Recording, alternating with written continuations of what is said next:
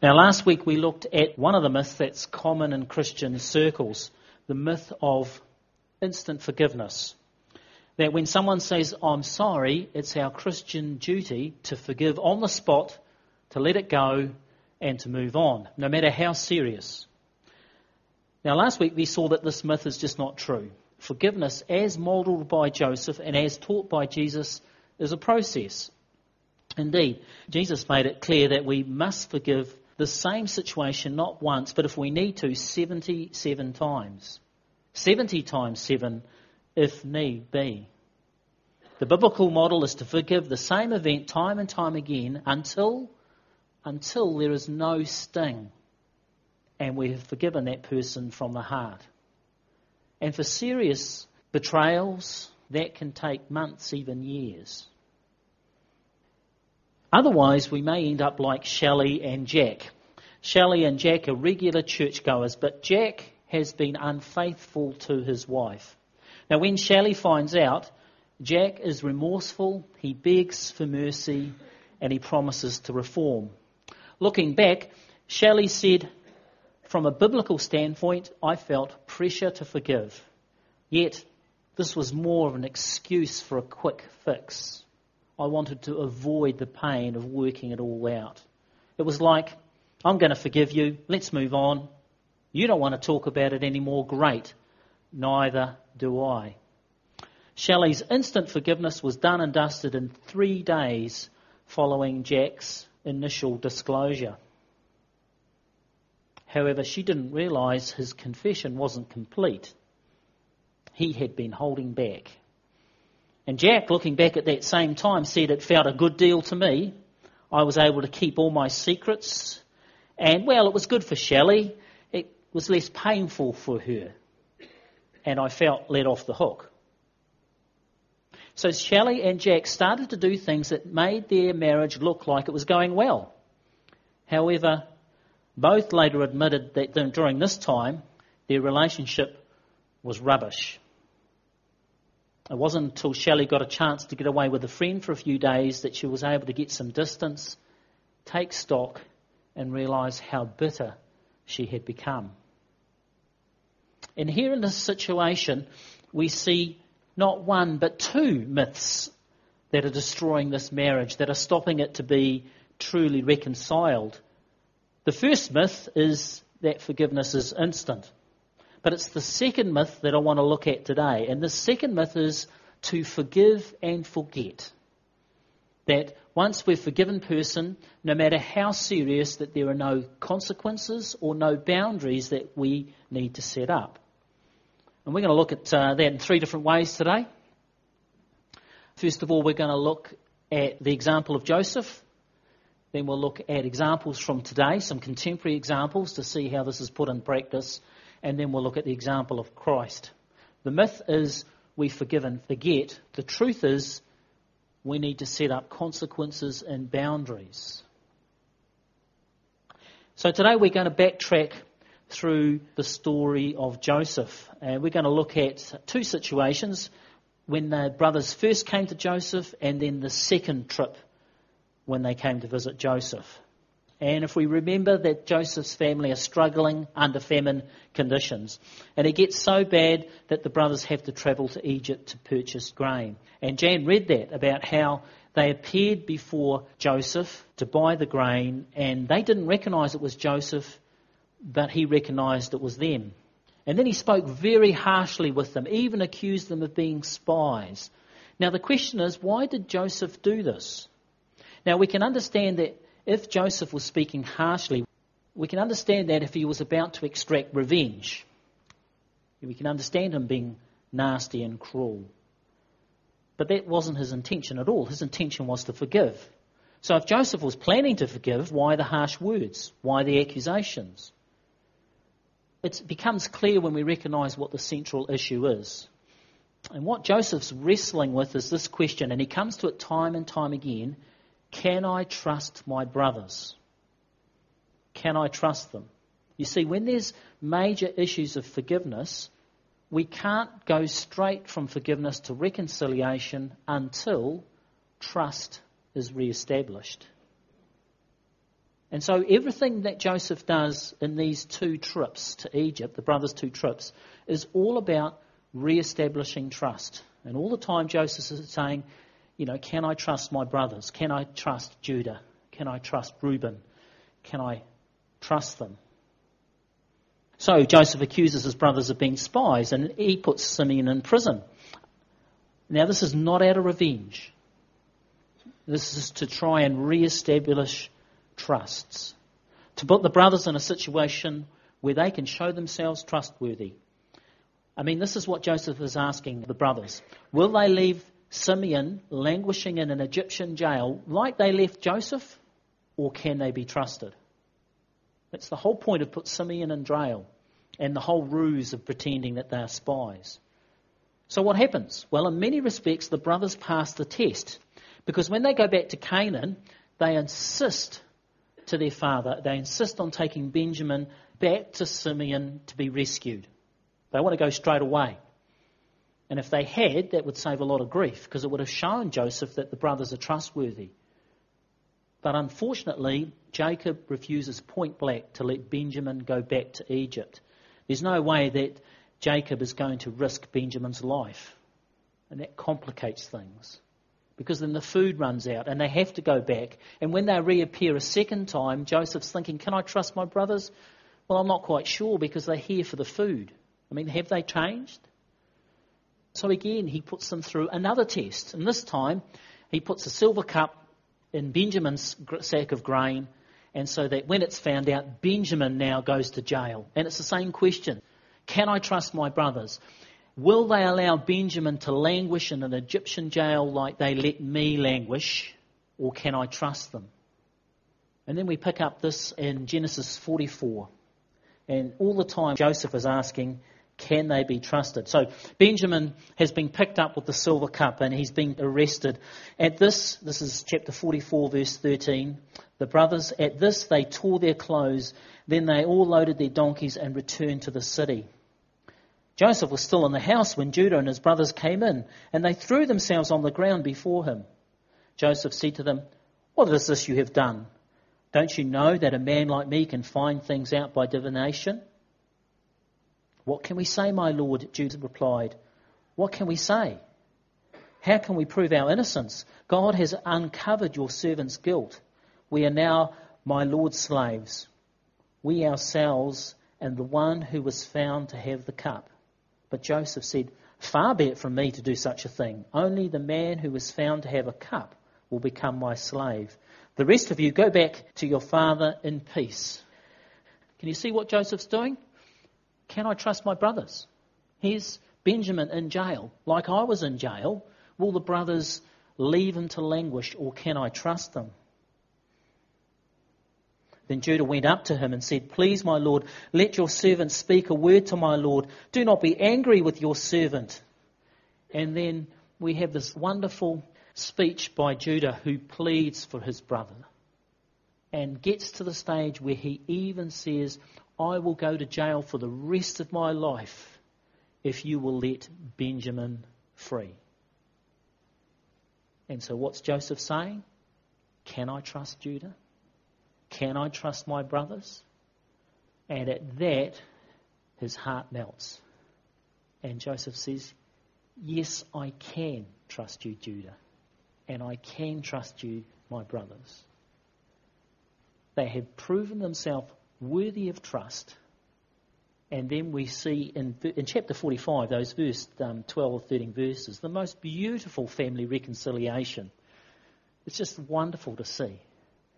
As Joseph weeps and sobs with tears of joy and hugs them, and the brothers at first are terrified because they recognize Joseph and think, wow, we're in trouble. And Joseph says, no, I've forgiven you. I trust you. We'll work this out. And so we can see here some wonderful principles that we can carry to the everyday. Joseph has shown us that it's appropriate that when we forgive someone that we set up consequences or boundaries, not to punish people, but to give them an opportunity to re-establish trust. We don't forgive and forget. It's a myth. So let's look at a couple of examples from today a situation of Max and his parents. Max is a teenager, and unfortunately, he's in trouble with the police. His father goes to the station to pick him up, and the police tell his father that he's been caught breaking and entering. Getting him home, mum and dad sit down with Max to discover that he's been in a pattern for some months of skipping school, hanging out with mates, drinking, and getting into trouble. Now, Max is remorseful, and the mum and dad feel that he's genuine. But what are they going to do? You know, grounding him for a month, that's not enough. Grounding him for a year would be satisfying, but not very practical. A bit of a yell and a shout from mum, followed by an equally good yell and a shout from dad, might make the parents feel better, but probably is not going to help. What are they going to do? How are they going to re establish trust with Max? So, what they do is they insist that he download on his phone a location app. And it's an app that speaks to mum and dad's phone so that mum and dad can open the app and at any time they like, they will know where he is. And if they do that during the day and find out that he's, he's not at school but at the mall, then there will be trouble. So Max downloads the app and they set it up, and mum and dad follow through. At random times, they check. And then this rolls over, and it becomes a pattern. And Max even gets to the stage where one night he sits down with his dad and says, Hey, Dad, do you want to see what I did today? And he brings out the app, and they go through his day. Now, after six months, mum and dad are happy.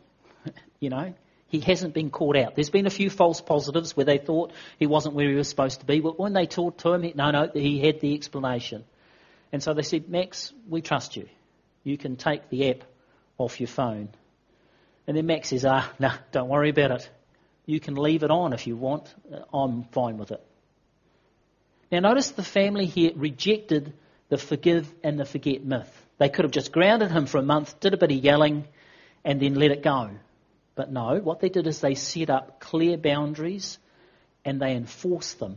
And the boundaries weren't punishment. They weren't there to punish him. They were to allow him to re-establish trust. And that's how biblical forgiveness works.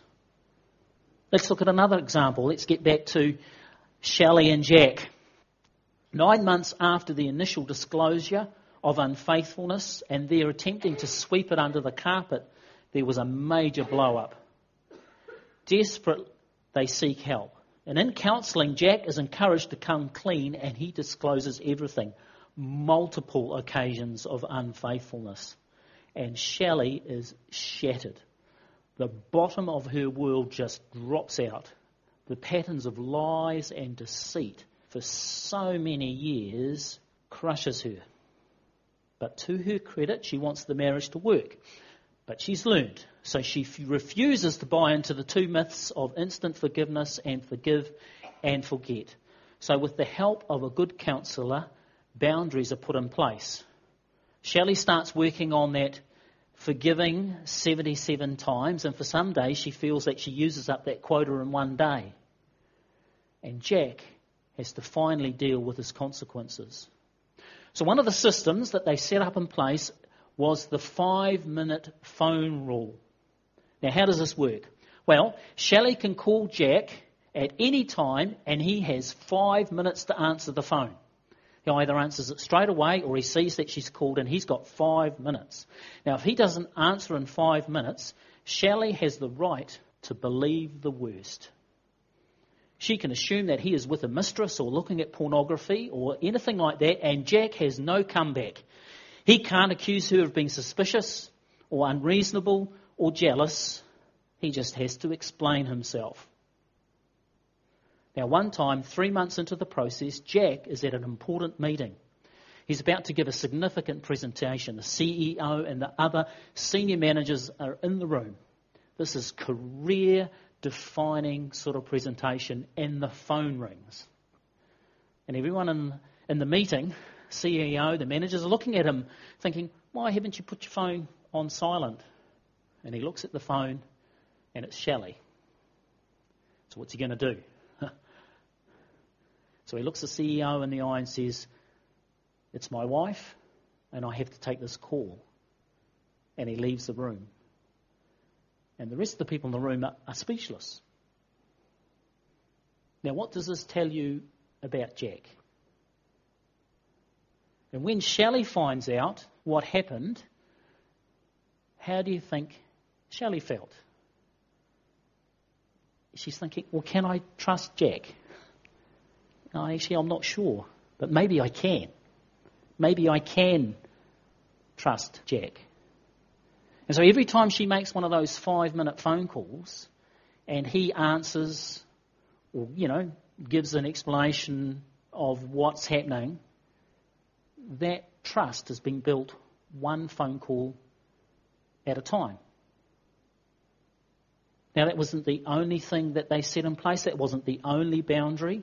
They worked with the counsellor over many, many months. And over those months, even though it was hard and difficult, their marriage improved. Only someone who's been through this knows what it's like. And though Shelley felt like giving up many times, and Jack was finding it really hard himself, they hung in there until trust had been rebuilt. So you don't go from forgiveness to reconciliation straight away. Forgiveness, rebuild trust. And it turned out not only months but a few years later, when the pain had lessened and it wasn't so intense, Shelley can remember that time when she thought of her husband's infidelity and there was no sting. There was sadness, but there was no sting. And it took a few years, but their marriage was healed. So, let's pull all of this together. What can we say? Forgive and forget is a myth. Consequences and boundary must be considered. Now, nine times out of ten, maybe even 99 times out of 100, the consequences are minor. Now, I used this example last week, and I'll use it again. So, one day the spouse, just read me in this, one day the spouse agrees to bring some groceries from home from work, and I forget. And Judy says, Where are the groceries? And I say, Oh, I forgot. I'm sorry. I'll whip round to the dairy and I'll get some things. And I can guarantee that the process of Judy's forgiveness is very quick. And the consequences aren't severe unless it's the fifth time that week. But you get what I mean. 99 times out of 100, our level of forgiveness is really at that level, isn't it? You know, it's not that grim. You know, our children are doing things and friends and colleagues, and when they say they're sorry, it's a pretty quick process. But what I'm talking about is the really big things that happen in our life.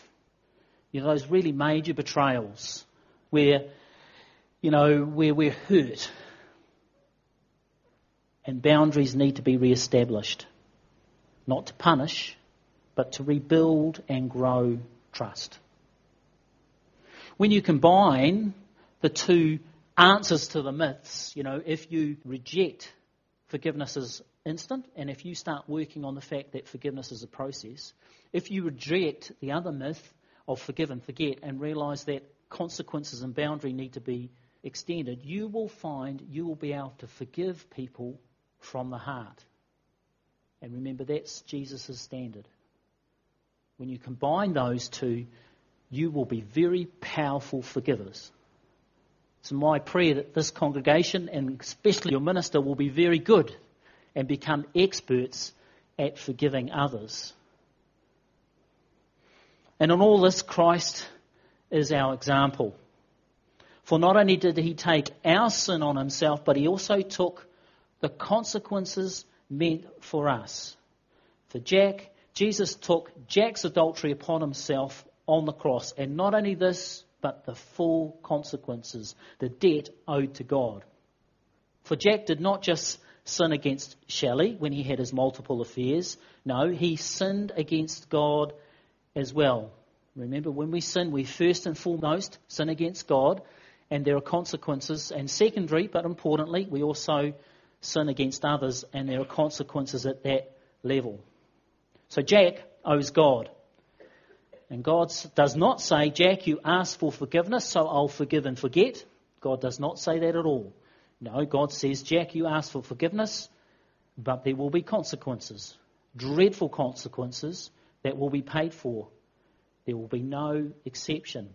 But, Jack, Jesus has paid the, your consequences, He's paid them in full on the cross. And that's the good news of the gospel. And why did God do this? To reconcile you and I to God.